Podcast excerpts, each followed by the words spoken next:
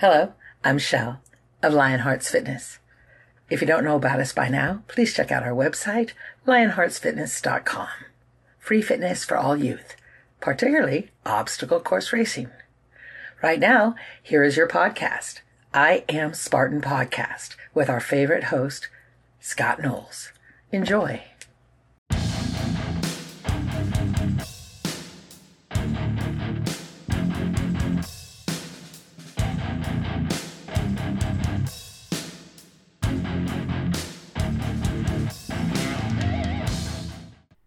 I am Scott the Fane Knowles, and you're listening to another episode of I'm a Spartan OCR podcast. What's up, everybody? Do me a huge favor and go to monkeygrip.com and check out a couple of new products they have for 2024. They have the new cast iron cannonball grips, which is exactly what it sounds like a cast iron cannonball, and they're on a strap and they hook around a pull up bar just like the original rope grips do, and you can take them off with ease and you can wrap them around some dumbbells and use them for farmer carries as well. They also have a new callus care balm that you can put on those rough calluses to take care of them before they tear. And as always, they have the original rope grips, the monkey fist grips, and we could all use some liquid chalk. So go and check out these new products and do me a huge favor and follow them on Instagram as well. Did you guys see Matt B. Davis's post on Obstacle Racing Media? How, you know, Garfield has left Spartan. He was a race director and kind of got moved into another position where he was looking for venues, and uh, I, I, he he wasn't appreciative. I mean, not appreciative, but he didn't like that position, so he ended up just leaving on his own reconnaissance. And now they've let go Steve Hammond. Steve Hammond was like the face for Spartan, you know, the people he was the the person that you always saw in all the reels, you know, when they were having a race, you know, and announcing the the national series and stuff like that, it really uh, shocked me. Shocked me that they let him go. And I know there's lots of comments and people posting their own post about them letting go of Steve. So I think like this was a, a major loss to Spartan, and I think they will probably have regrets. Uh, Steve is you know, kind of been a face for the brand for quite some time now. And I think he'll be missed for sure. But anyway, on this episode, uh, Jamy Walker is going to tell us all about doing the winter death race. He was one of three finishers. The event went 48 hours long. What is a death race? The death race is an endurance event, and you get there and you don't know what you're going to do. But when you do the winter death race, I can guarantee you, you're going to get in some ice cold water. And that's what they did. Uh, you can probably go and look up some of these videos or reels that they made. But before sign up, and Jamy talks about this, they go to a froze over pond, break the ice, and get in the water and hold pieces of ice above their head. And this was before they registered for the event. Could you imagine that? I can't, and that's why I've never done a death race. The people that sign up for this and go and do this, they're amazing, and they probably got way more grit than most of us. And I love hearing the stories that they tell about this event. But anyway, I'll shut up. Here's the interview with Jamy Walker. Jamy Walker, what is going on today, brother? Not a lot. Just finishing up some classes. So I usually always ask people what they do for a living, but I can tell that it looks like by the background, it looks like you teach some kind of martial arts or something. Yeah, yep. I actually do a couple of things here. I teach. It's called Fardo. It's uh, it's a traditional South Korean martial art. It's based around self defense. And then I actually teach obstacle course training on the other side, where I have a whole jungle gym set up inside here with ropes and nets and tires and you name it, we got it. So, oh, nice. What's the name of your facility and where is it located at? It's called UMUFIT, U M V F I T, and uh, Kwan's Champion School, and it's in Horseheads, New York. Oh, nice. About nice. an hour south of Rochester. So, how long have you had this gym? Um, I started it about five years ago while I was a quality engineer. So I did the quality engineer at a factory during the day, and then I did this at night. And then about two years ago, I quit the quality side and went for this straight for 100%. So, what, what type of factory did you work at? I'm industrial maintenance by trade, but I work for a hospital now. Oh, okay. Yeah, it was a uh, manufacturing. So, what we did was we actually made the biggest part of the business was the front differentials for Polaris side by sides. Oh, nice, cool. Yeah, so that was that was the majority. Well, nice. Well, man, tell us a little bit about your history of getting into endurance events. Um, well, it's uh kind of a long story. It starts way back about 20 years ago. I smoked five packs of cigarettes a day. Mm. I was 250 pounds overweight. Um, really didn't do much. Played video games. You know the whole story. And the uh, my mom and I decided we were going to quit smoking at the same time. So the same day I quit smoking is the same day I started taking martial arts. So I've always believed you a habit like that you have to replace. You can't just stop it because there's an empty there's a void there. Um, at least that's how I am. I have a very addictive personality. So I have to, I can't just stop it because it's, I'm always looking for something. Um, so I replaced it with martial arts. And then, you know, I really started getting more and more into health. And I decided to go in my 40s to uh, community college for community and public health uh, education. And then right after that, so it seems like in that area, I'd started hearing about uh, Spartan races. And then started looking into that and started doing did my first sprint and then of course you get hooked on it. Um roll for you know so then i opened the gym started incorporating the obstacle course training and then now i take groups of people out um on the course together and we'll run them together you know and and uh, you know make sure everybody goes out as a group comes back as a group. And then it was about last year i started getting stagnant again Right. So I started feeling that my comfort zone hasn't grown. You know, I started being, I don't know, yearning for that next level. And then I found Spartan actually had a, a death race. Looked into that, and um, now you know that that just grew my whole bubble even bigger. uh, I did. I tried the summer death race. I it did really well, except I couldn't make fire, so I DNF'd because I didn't make fire. I learned my lesson there, came back for the winter death race, made fire, went through everything, and that's now now I'm just hooked on it. Looking always looking for the next level up. So, h- how many death races have you done? This is my second one. I I did the summer one, and then the winter is my second. So, um, did you do any like hurricane heats before you signed up for this, or was it just straight to the death oh, yeah. race? No, no, no. I did. I did uh, during 2020 when everybody was mashed up. I did uh, the, the, Hurricane Heat Palmerton, and I think that was a. T- I actually think that was a four-hour one. I can't remember, but yeah, I, I did a couple of hurricane heats there. Um, interim, I did a couple of uh, half marathons. I've, so I've done one one half marathon, and then I've done other endurance type races on my own. I live on in a valley, so I, I'm always running hills.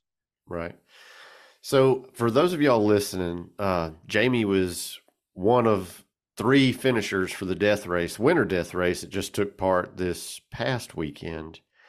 And, but I want to start like from the beginning, you know, to do these races, you know, you have to submit like a video submission and they give you a certain task and they always change for every single race, right? So what did you have to do for your video submission for the race? Oh, yeah, this this year it's been crazy.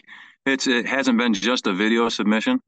It's been you do, do your uh, video submission and then they've had a challenge every month that you've had to do. Oh, wow. So I I've had to they, they had us they had me walking on a one mile on the roughest terrain I could find and actually, at my house, it was they just oil and chipped my road. So I wouldn't suggest that to anybody because that sucked, but I did it. Um, they had us bear crawling for uh, shoot, I can't remember now. It was over a half a mile bear crawling with your pack on. Um, it was, there was a cold plunge you had to do. Uh, oh, and then we had to do hydro burpees with a big rock. So yeah, it's Wow. been interesting this year. It it sound it sounds like it. So, and you're you. I'm sure you were well aware that coming into the winter death race that you were going to get cold and there was going to be freezing water submersions. Yep. Like, what did you do to prepare for prepare for the winter death race and to prepare for these uh, submersions? Sure. Yeah, I actually have a pond right in my backyard. So I would I would actually go into my pond. I would sit in there and I have an ice tub too. So I use the ice tub until that froze completely solid like a block of ice. So I would get in that every day. I've done, you know, up to three minutes in the cold. And then not only that, but I actually worked on uh, the guy's name is Wim Hof. I did a lot of his breathing techniques while I was in there, which really helped a lot to actually get through that. Right. So, was there anything else that you did out of your normal training to prepare? Yeah, yeah, I was um, outside a lot. Um, like I said, I live in a valley, so I was always rucking, running, uh, pushing myself. I would run, you know, in with. I would start off with clothes on, and by the time I was done, I was just in my boxer shorts, um, just to make sure I was, you know, my body was acclimated to the weather. Did the neighbors think you were crazy? Yeah, they do. That's okay. I'm good with Um, that. So, how did this, you know, you get there, but how does this event start? I mean, you know, this isn't your ordinary event. So, and I understand they had like a 24 hour hurricane heat going on at the same time. So, you get there. So, what next? They give you this huge gear list, I'm sure. Yep. Yep. So you get the gear list. Um, hopefully you have everything. I did have everything. Um, you you get there and then it's I don't know. You're hanging out. Then all of a sudden you're you're like get your shit. Get your shit. Your your get your bin. Everybody line up, and you're standing there and you haven't even started registration yet, right? And uh, we showed up and they're like, you know, Joe comes out and he's he's talking with us and he's like, well, let's uh let's get right into it. And so he had us all stripped down to our underwear. First, we haven't even registered yet. Strip down to your underwear, run over to the pond. So the first thing we did was a cold plunge submersion. We had to break the ice first because the, uh, the pond was completely frozen.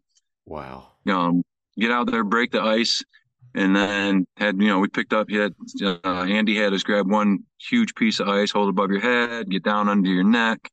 So just when you you know that you think that's bad, okay, get out. You get all back up to your clothes, get dressed, and they're like, you can do better. Do it again. So like that that just mentally screws with you.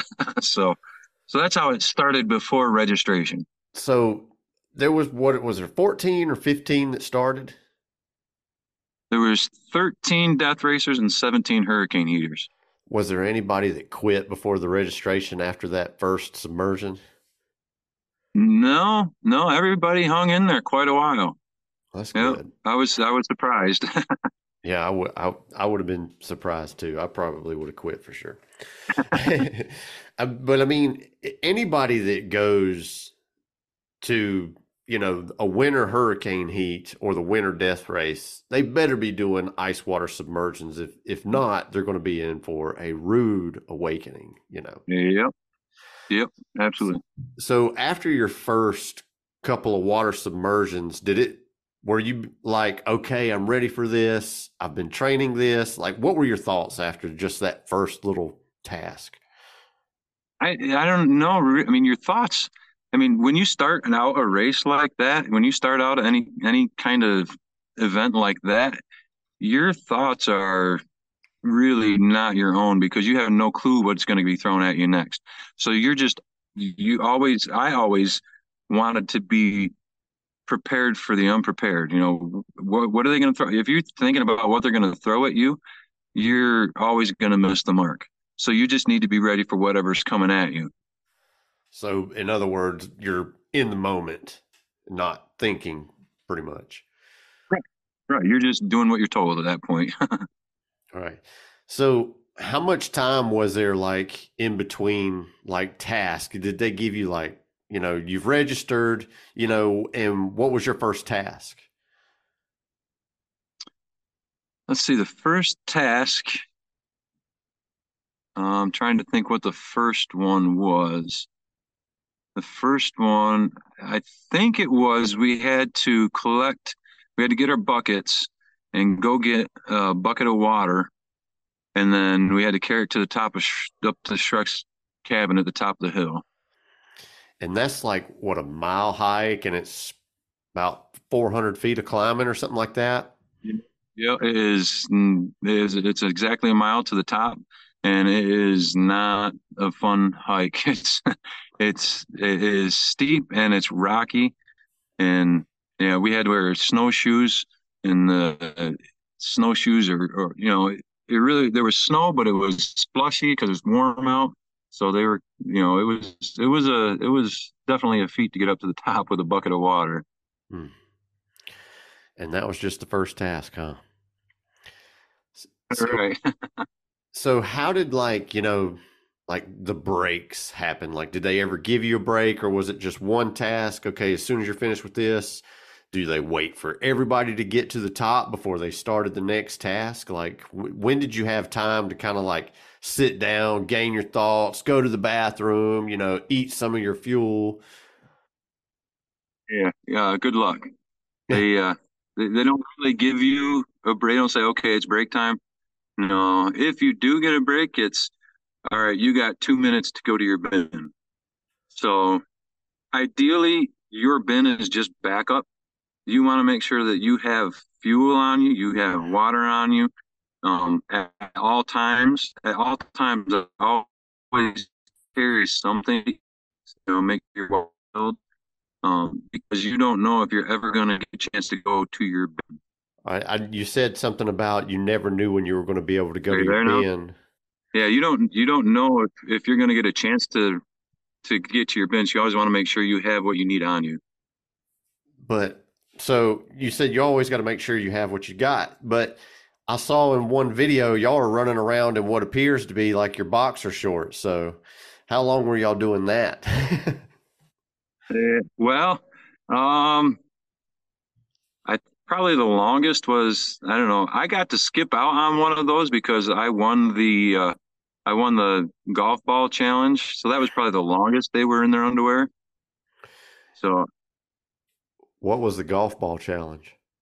So it was you had to take your plank and put a put your golf ball on it and balance it, and then uh, I was the last one standing.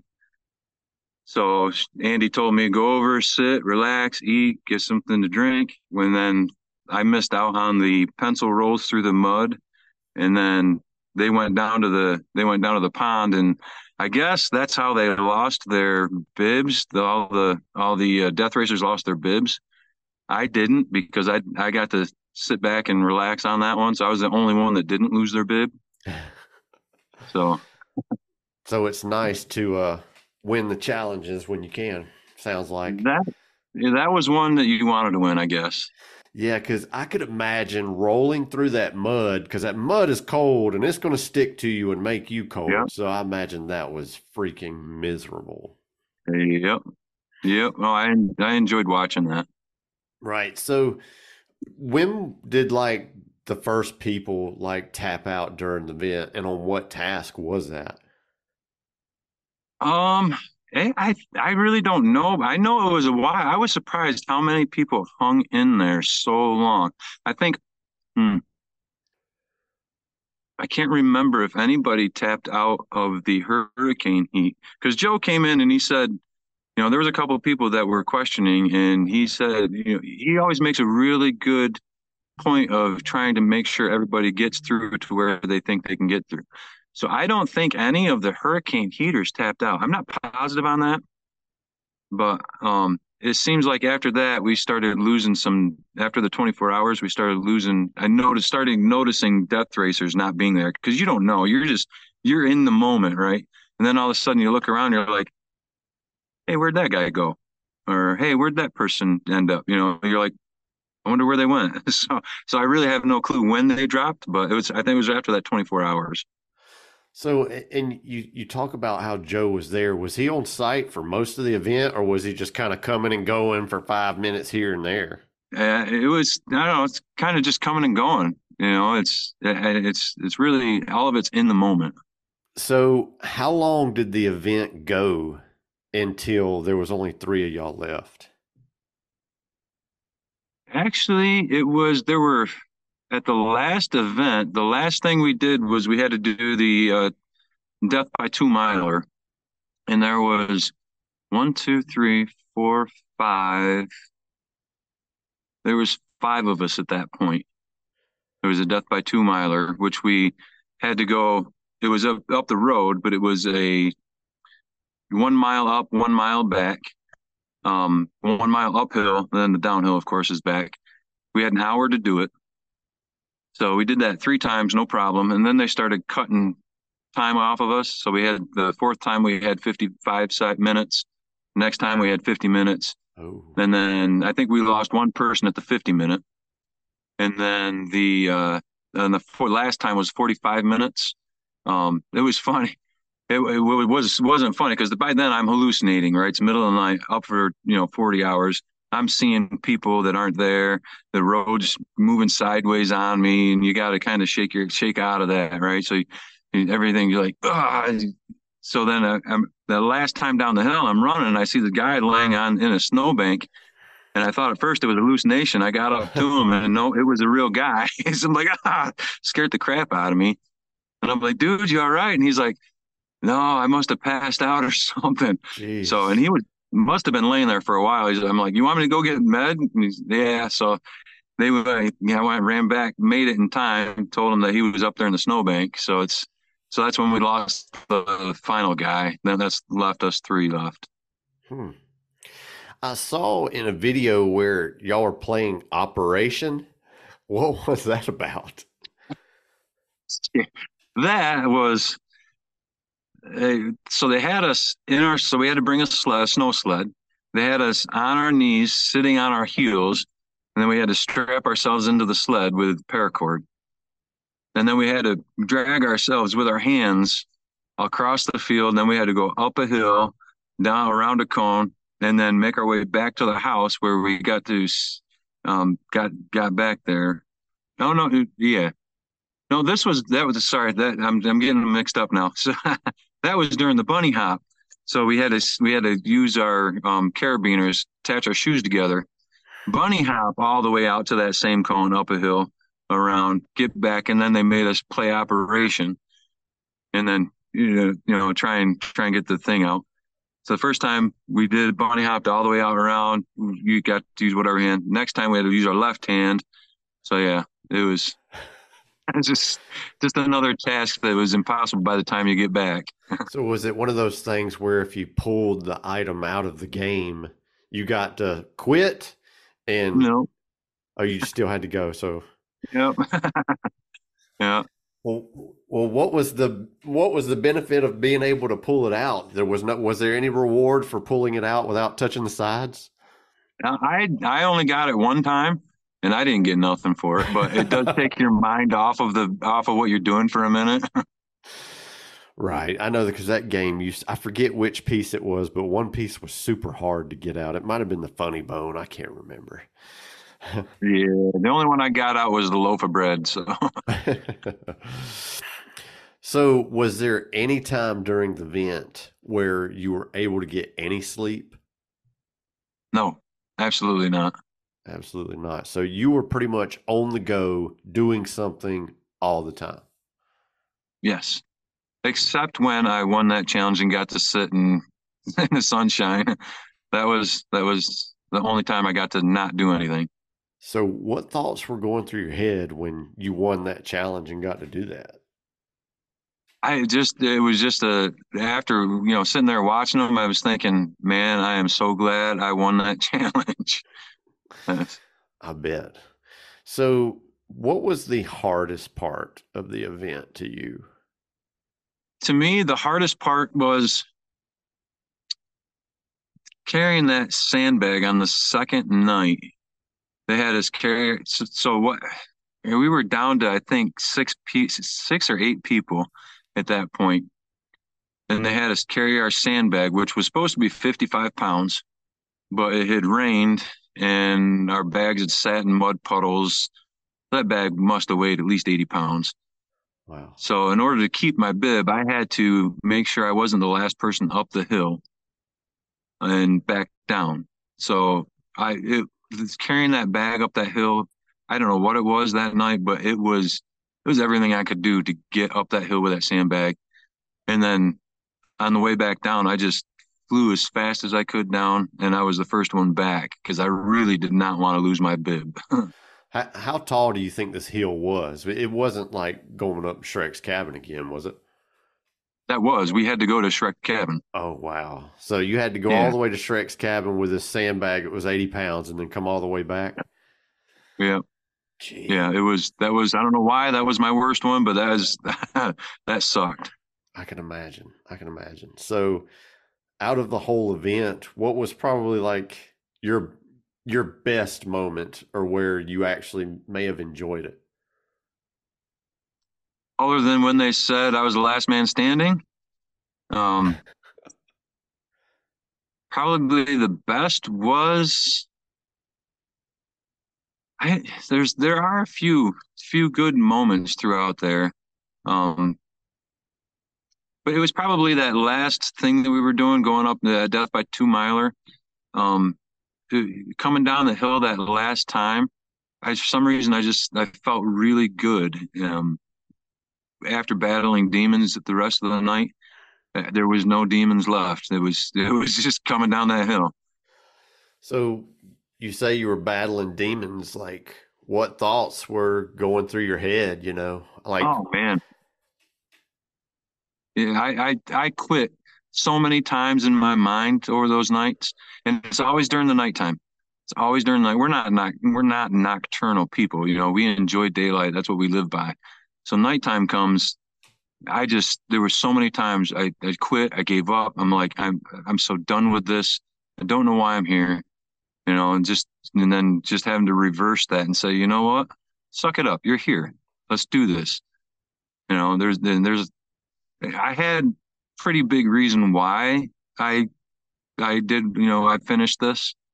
Um, you know, my my daughter is a very big piece of me and just knowing that there's people that I can't see watching, that's that was my big why. That was that was my big why. There's, you know, my daughter sending me a message at uh, just as I'm pulling in the driveway, telling me, you know what, Dad, you know, I she so first back up, she's legally blind and she struggles a lot um, to meet people to try new things because anything for her is difficult because she doesn't have that visual contact that we do. You know, Right. she doesn't have the visual cues, and for her to try anything is difficult. Um, but as I'm pulling in the event, I get a text, "Hey, Daddy, I'm going to try out for my school play. You know, I'm not scared anymore. You, you, you're doing these death races. I can do this. You know."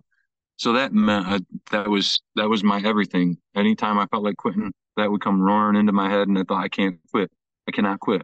What's what does me quitting do for her? You know, nothing. So That's awesome, man. That's a, that's a really cool motivation there for sure, man. And that's cool. She she you got that message right as you were pulling into the driveway to give you that extra kick. right, Because I imagine you probably couldn't, you know, look at your phone or anything like that during the whole event, no, right? right. Right. I'm, Right, surprised, I'm right. surprised Joe didn't come and take everybody's phones. Yeah. I know that there was, you said earlier, you know, there was a 24 hour hurricane heat going on there. Were they pretty much doing all of the same stuff that y'all were doing, or was there somebody controlling them while y'all were doing your thing? No, they did exactly everything that we did. We actually competed against them a couple of times. Um, like when we built, we built, uh, took our planks and built a bridge to make it across the river. It was us against them. So they did everything we did, and I was, I don't think they were expecting to do everything we did, um, but they did. They they did. It was awesome. Well, that's cool. That's a good way to experience the death race, but not have to do it for sure. So, uh, Right. I reached out to my buddy Garrett Hartman. He was there and he did the 24 hour hurricane heat. And I asked him to give me some questions to ask you. And the first question he gave me was, How much of an asshole was he for stealing your bib? No, he wasn't an asshole to me because he didn't get my bib. that's that's that one event I got to sit out. and another question he asked was, "Did you put snow in your bucket of water on the way to Shrek's cabin?" I I did not. So I, what I did, so uh, what I did was I left. We had to get ice in our bucket at one point. I can't remember even why, but Andy never told us to empty our ice out. So I left the ice in it, filled it with water, and I have a lid on mine, so I didn't lose any water. Oh, that was smart. Yeah, so that's I didn't have to fill it with uh, with snow because I had a lid. By the time I got to the top, I still had a whole bucket full of water. I'm surprised that they didn't say, "Hey, you got to take that lid off that bucket." Nope, nope. It was. I'm glad they didn't. oh, absolutely, man. That was a that helped a lot. Yep. And uh, there's all these little tricks you, you you think of, you learn as you're going. Yeah, it's one of those things like, is it okay if I use the lid? You definitely don't want to ask that question. You don't ask, you, you do not ask questions. You just do, and that's it. just do what they tell you and see what you can get away with, right? Yep. Absolutely. And, and do the laziest burpees you can do, right? Especially when you have to do thousands of them. Uh, yeah. Was there a time during the race where they just told you you were going to do a thousand burpees? Yeah, it was the first night. We had uh, we had an option through. There's three options we had to choose. Um, the first option we had to decide as a group what we were doing. The first option was we had to go. It was to we could stand around the fire, and then go to the pond three at a time, submerge ourselves for however many seconds our birth month was. So I was born in March, so I would have had to submerge myself for three seconds, get it out, come back to the fire, and then the next three would go. That was my choice. I wanted to do that because I mean, that's only you know three seconds in the water and you're standing around the fire. Right. The next option was walk up and down the hill, up and down the hill, up and down the hill. I did not want to do that. I wouldn't either. And the third option was we could do burpees, add a zero to our bib, and do that number of burpees. And uh, everybody chose to do that except for the one guy. I, I didn't want to, um, because I knew what was going to happen. So there was one guy there that had like 345. So he would have had to do 3,450 burpees. So everybody decided on that. And then the CRIPTEA is like, oh, so you're screwing this guy with number 345. So everybody gets to do that many burpees. Nice. So that kind of backfired. Absolutely. So I'm I'm sure that they planned that when they handed out yeah. bibs. You know they did. So yep. And I'm sure that's like a mental thing they do to actually like crush you, like to see if somebody be like, I'm not doing that many burpees, I quit. Because right. I've always heard that they'll say you're going to do thousands of burpees, but you yep. start doing them and then they'll be like, All right, that's enough. Let's go do this. Is that what right. Yep, yep. Uh, there was a point I don't even know how many we did. Uh, you just have there's a certain point where you just can't remember where you're at. You just you're just going down and back up. Yeah. So um, uh, another question that uh, Garrett asked me is, how many times did you fall during the snowshoeing? Um, during the snowshoeing, going up and down that hill, I know I fell at least three times. yeah, it was it was definitely slick that's what he said. He said that terrain was not the best for snowshoeing at all. Yeah. Yeah, it was by the by the last couple of times we went up, it was all mud. Right. And, and another question he says, what was your favorite snack? And also, what did the genuine bear claws get used for? My favorite snack, and I always save it until I'm desperate, is peanut butter M&Ms. That's my favorite snack. And then we, for the bear claws, we didn't use them at all.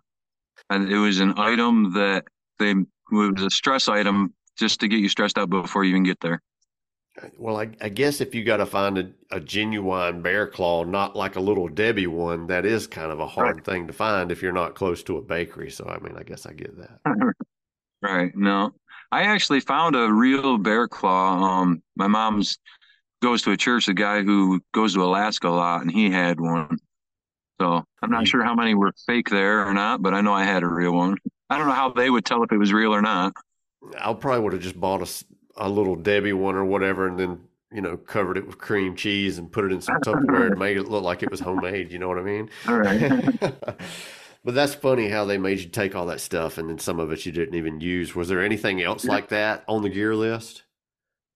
Yep, there was. We didn't use the bear claw. We didn't use the domino with your birth month on it. Um, I think that was. I think there was one other thing I can't think of right now, but yeah, there was a couple things we did not use.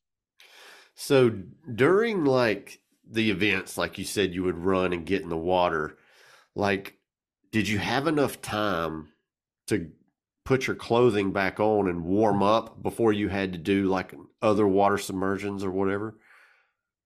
You didn't have time to warm. You you got dressed as quick as you could because there was most you know. So a lot of times you would go up the. They'd have you going up the hill, up Shrek's Hill, and then collecting wood on the way up, and then you drop your wood off. You draw a card at the top. So whatever card you drew, that's how many seconds you had to sit in the. They had a cold plunge at the top of the hill.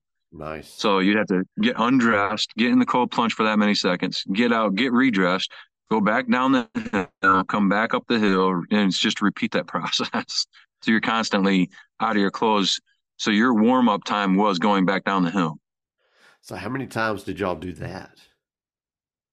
Uh, I think I went four times. I think some people, I think one or two people ended up going five. Hmm. Is it just because they went faster? Yeah. Yeah. Huh. And look at there, they they might have done it five times and you finished the whole event. So yeah. No, no, they just there's there's uh I've heard I've had a couple people tell me there's a time you, you just have to know when to when to go fast and when to just go. So was there any other challenges like that where, you know, you come out on top? Um just, I you know, I made it first down the hill um with the sandbag like I said. That one was real important to me.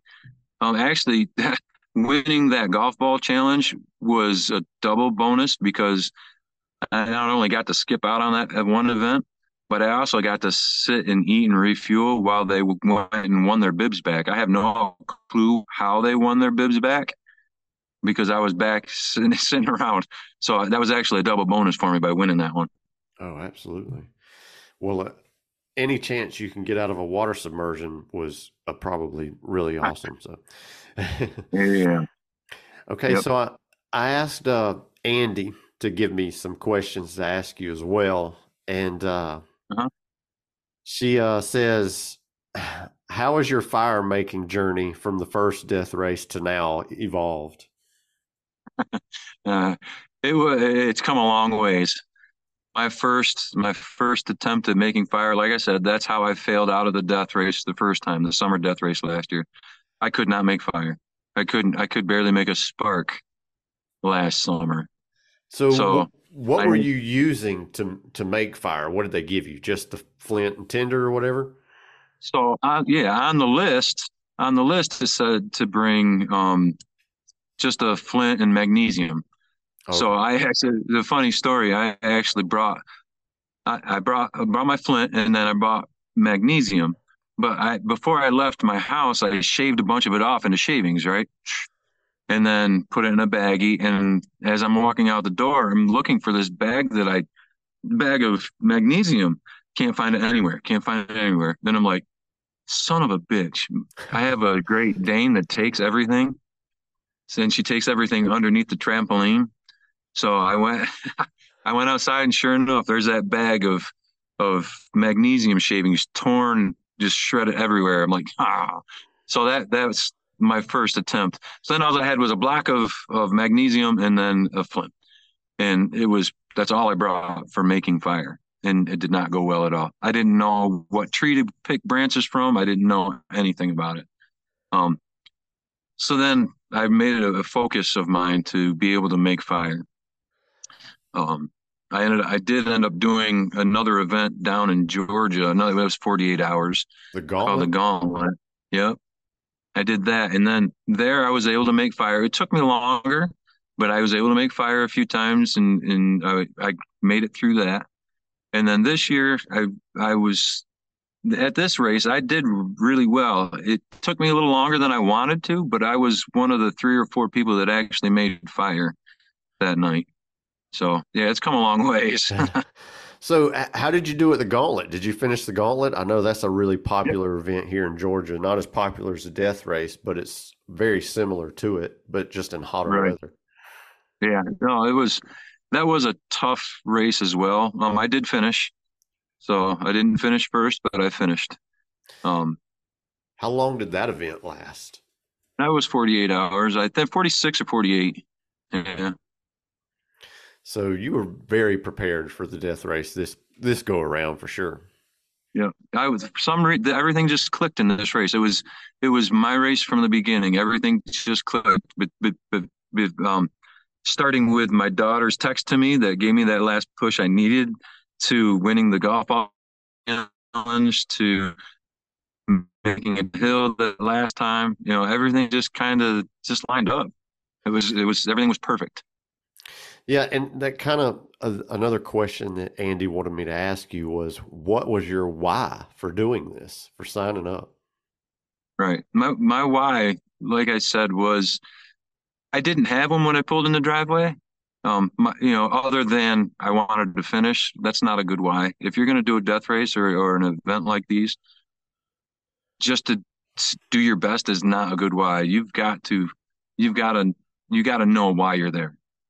Um, and my why was my daughter. It was that text that I got as I'm pulling in into the into the parking lot of you know her, of my legally blind daughter facing her demons you know her greatest fears to be able to just step out of her comfort zone and try something new um and then for knowing that she's watching me and knowing that she's using me to accomplish something uh, in her world that is that's her world that everything to her at that moment you know what i mean I, I, I couldn't quit that. I couldn't fail. It- I just couldn't. It wasn't an option. There was it was no option. What did your family say when you called them for the first time and said, "Hey, I just finished the death race"? Oh, I had so many texts when I opened my phone. It was it was crazy. So yeah, they're they're everybody was ecstatic. Um, my gym family, because like I said, I own I own a gym. Everybody was right there, glued to their phones while we were going through it. Um, and and that's pretty cool too. You know, you don't know who's watching you. I know them every since I I- you know this week since I've been back, I've had gym members on the side come up to me and say, "I'm gonna get back in shape. I'm I I, I want to do this now. You know, you've inspired me to to get back on the horse. You know, I've been slacking and and so it's it's good that my this accomplishment for me just doesn't affect me. It's it, it goes way bigger than that. You know, it you know use it for yourself, yes, but it touches a lot of people.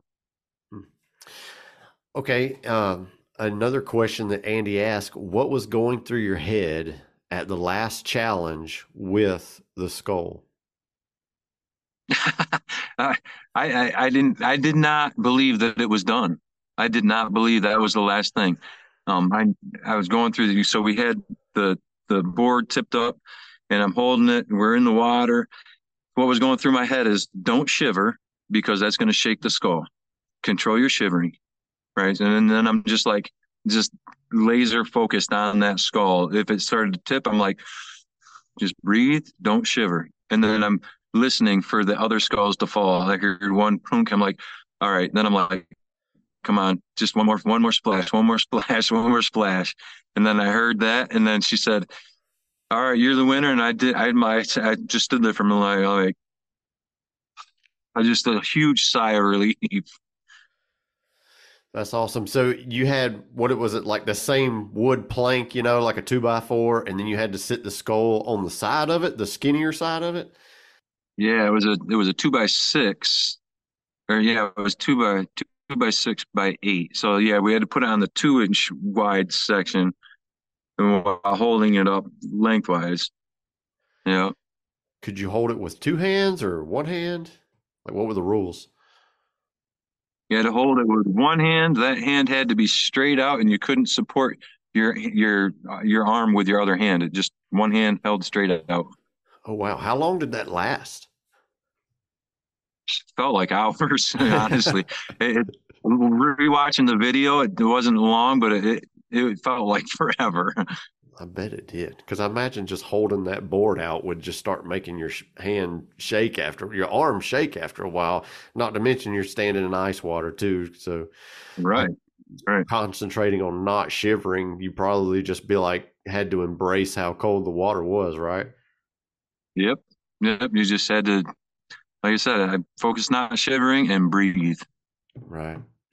Andy asked, "Did you think you were the only one that would get a skull?"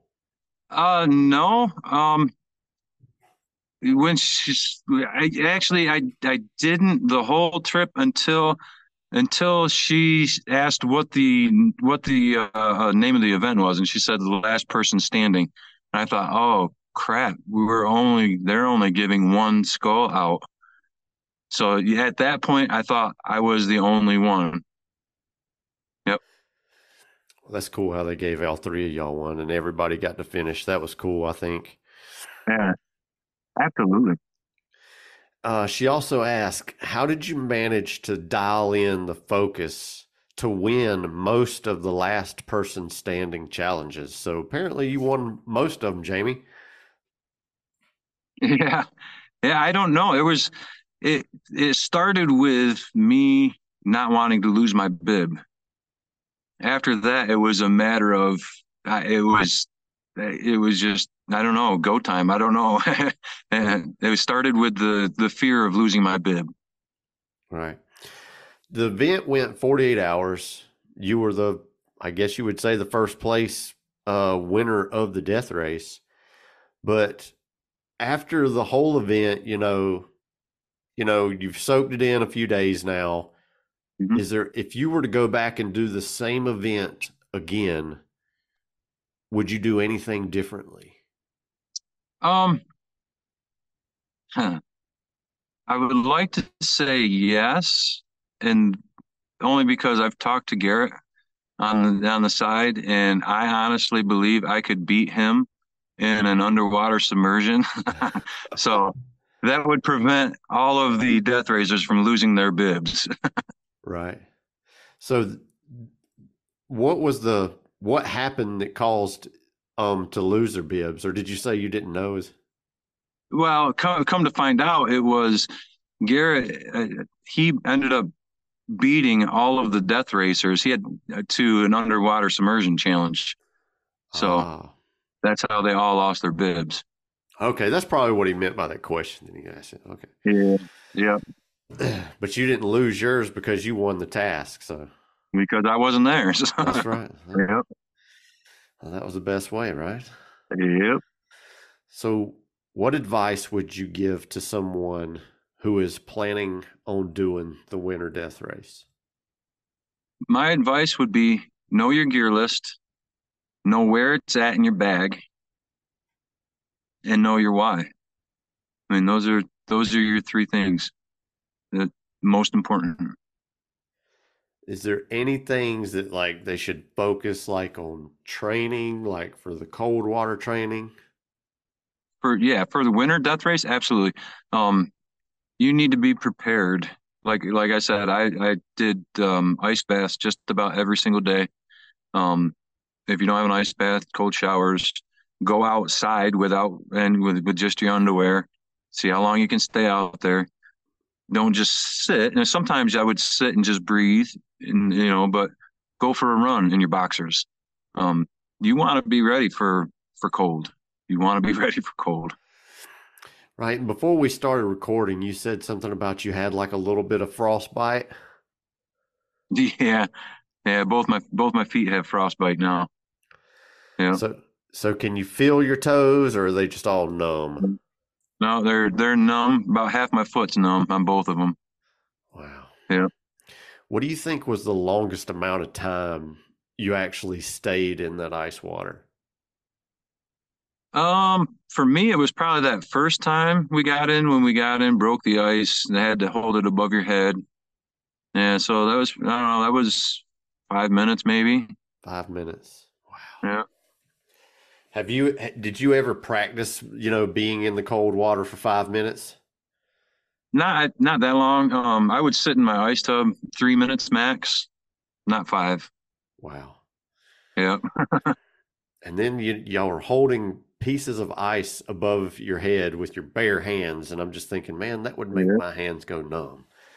Well, right. At that point, it, everything was numb. So Well, I mean, I would just be like questioning, like, how safe is this? You know, I don't want to lose my fingers and toes.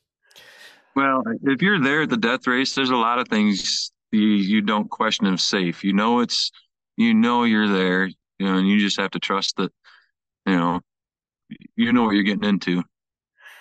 So you've done one of each. You know, you've completed a winter, but you've done the summer race. Yep. Which one do you think was harder? Um, I think the winter one was harder only because you had to prepare more as far as clothing. Um, you know, you had to make sure you were layered. If you came out with a great big huge parka and that was it, you were screwed. Um, you a lot of thought had to go into your packing.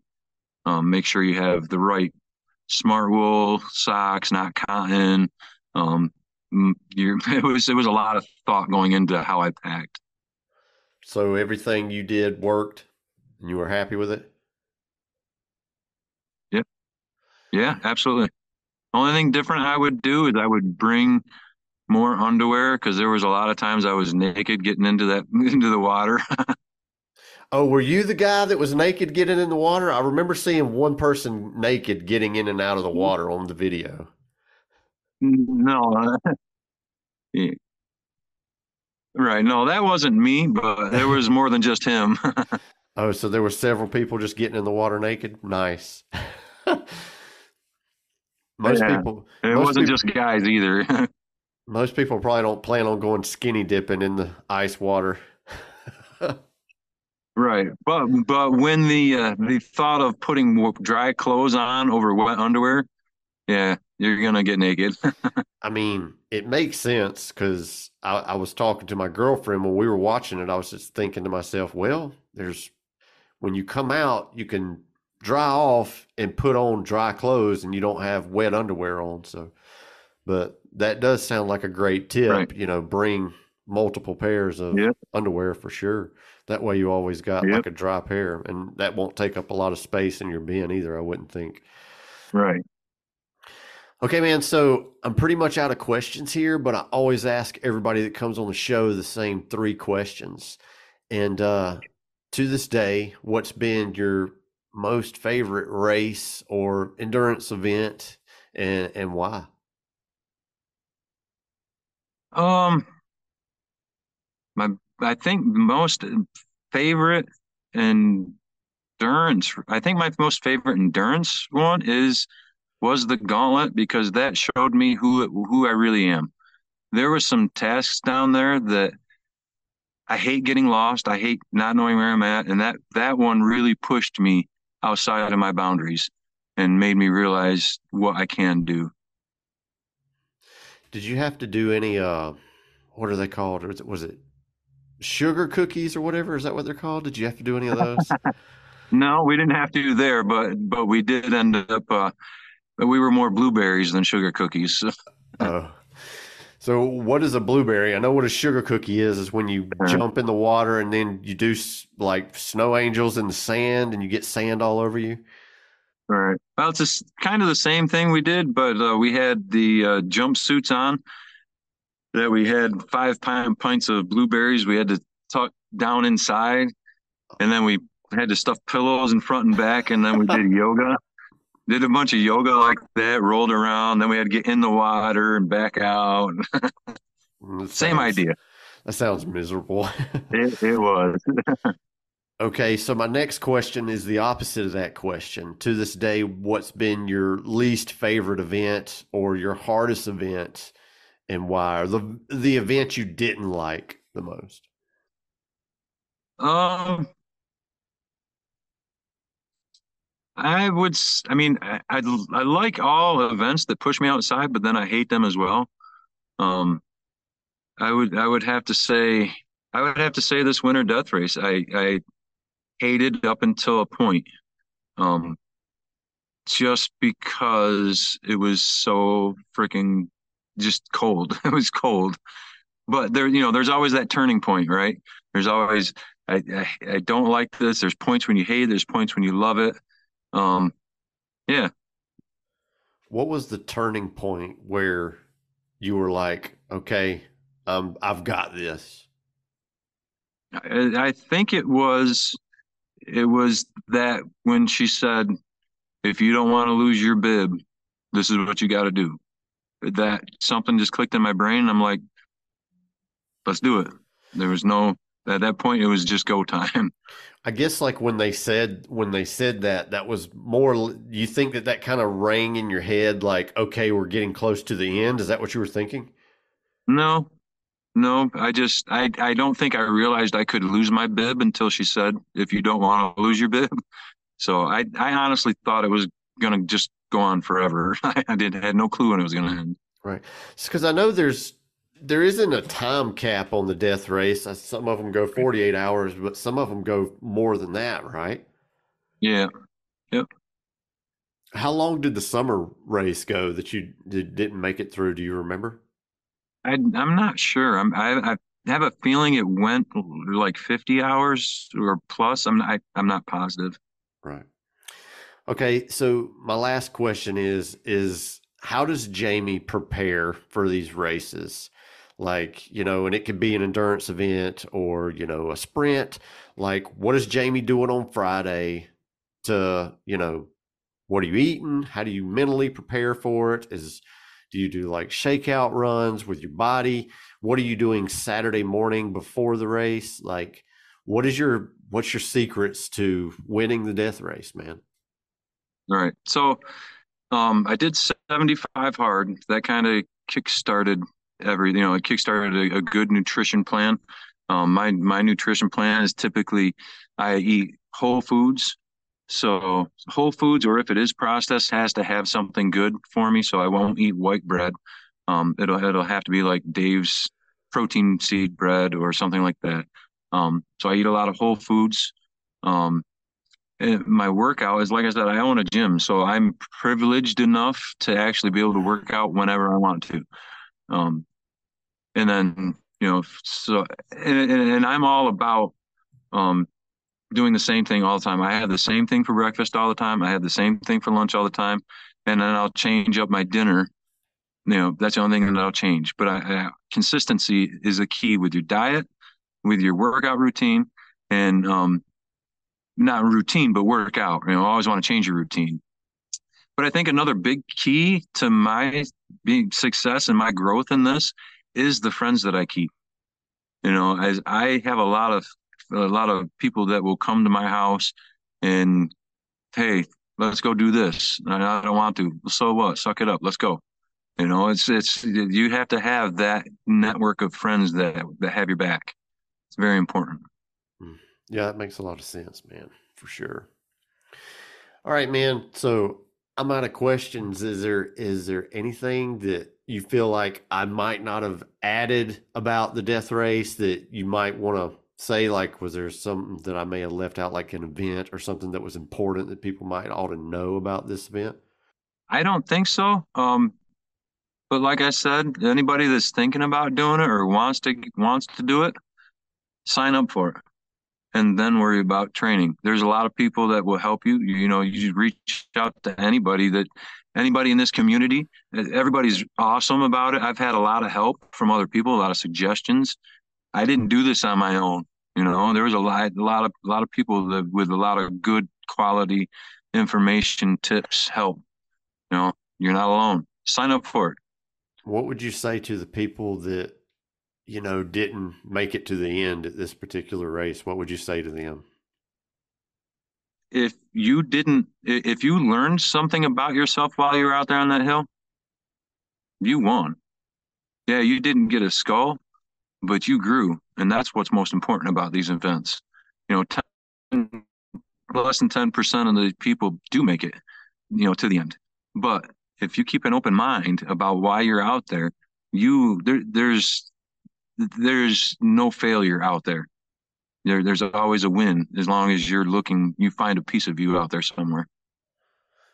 Cool. Well, well, Jamy, like, where can people like find you if they got any questions they need to ask about the death race, or you know about like you know what you went through? Where can people find you? Yeah, um, you can find me on I'm on Facebook, uh, Jamy Walker on Facebook. Um, you can, you know, I, like I said, I look up you move fit. You can message me on my, you know, on my gym website. You know, just get a hold of me. Or if they need some obstacle training, they can come and check out the gym too, right?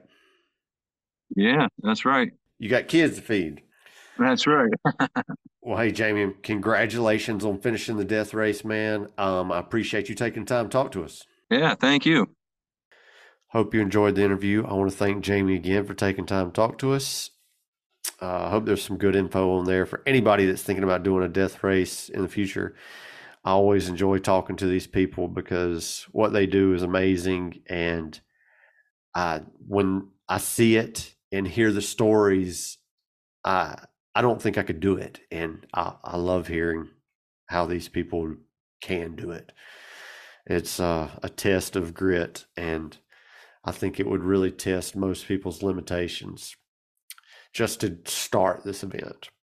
But anyway, I'll be doing Jacksonville next weekend. Looking forward to running this new wave, the way uh, the new way they're doing the competitive series. I signed up for the second wave because for a super, I believe it said you had to run in 55 minutes or anticipating being in the top 10 for in order to select the first wave. And so I picked the second wave because I doubt I can make top 10 overall if we're all in the same wave, elite and age groups combined. So I picked the second wave because that's where I should be. But I'm curious to see how it works because they all these people are getting pro bands too, and I think it was like if you place top ten in elite anytime last year, you're in a pro wave. I mean, shoot, at a lot of venue races, all you had to do was sign up elite and finish, and you were top 10 because there was many elite waves last year that didn't have 10 people in it so curious to see how that goes i mean it, it can't be a whole lot different than running you know in age group waves because you're running through traffic either way but you definitely you're not going to be running with your with your age group so if you're want, eh, curious about getting an age group podium you have to run your fastest time possible no matter who you see because people in your age group will be starting behind you and in front of you. So curious to see how this works out. I've heard good and bad things about it. I think it will be better. I've I I wasn't happy when they separated the elite and the age group, but and most people ended up moving to age group anyway and but I'm glad that they combined them so we can all race together and it's more like Savage in your modern day marathons and almost any other races. You know, I can't think of a lot of other races where they have uh, separated like this, maybe Ironman, but I mean, there's not a lot. So I'm I'm glad that we're doing we're racing a traditional way instead of what we were. But anyway, if you see me at Jacksonville, come up to me and say what's up. I'm probably only going to be there for the Saturday race. Um, but I'm going to do the super and the sprint on Saturday. Looking forward to it. Follow us on Facebook and Instagram, and we'll see you next race. Peace.